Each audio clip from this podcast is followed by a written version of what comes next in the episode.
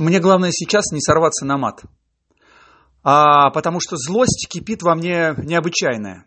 Знаете, что сейчас творится между э, учителями и э, школьниками? Учителя сидят у себя дома, школьники сидят у себя дома. Самоизоляция.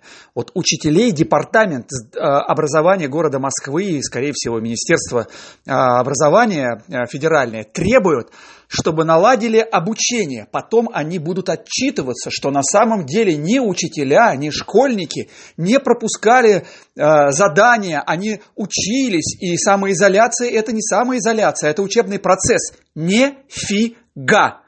Это сейчас то, что творится, это не описать. Но я постараюсь.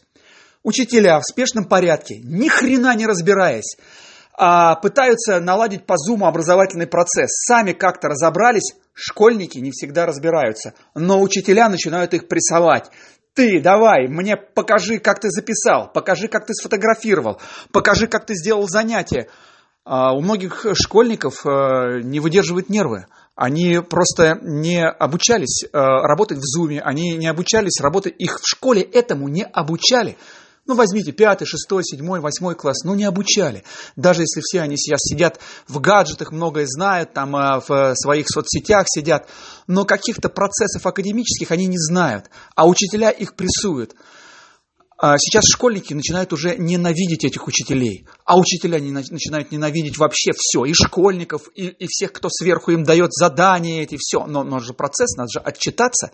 Им надо отчитаться и получить свою зарплату. А школьникам не надо отчитываться, у них зарплаты нет. Они просто сейчас подоп, подопытные овцы. Блин, я обращаюсь ко всем политическим партиям, я обращаюсь ко всем общественным движениям.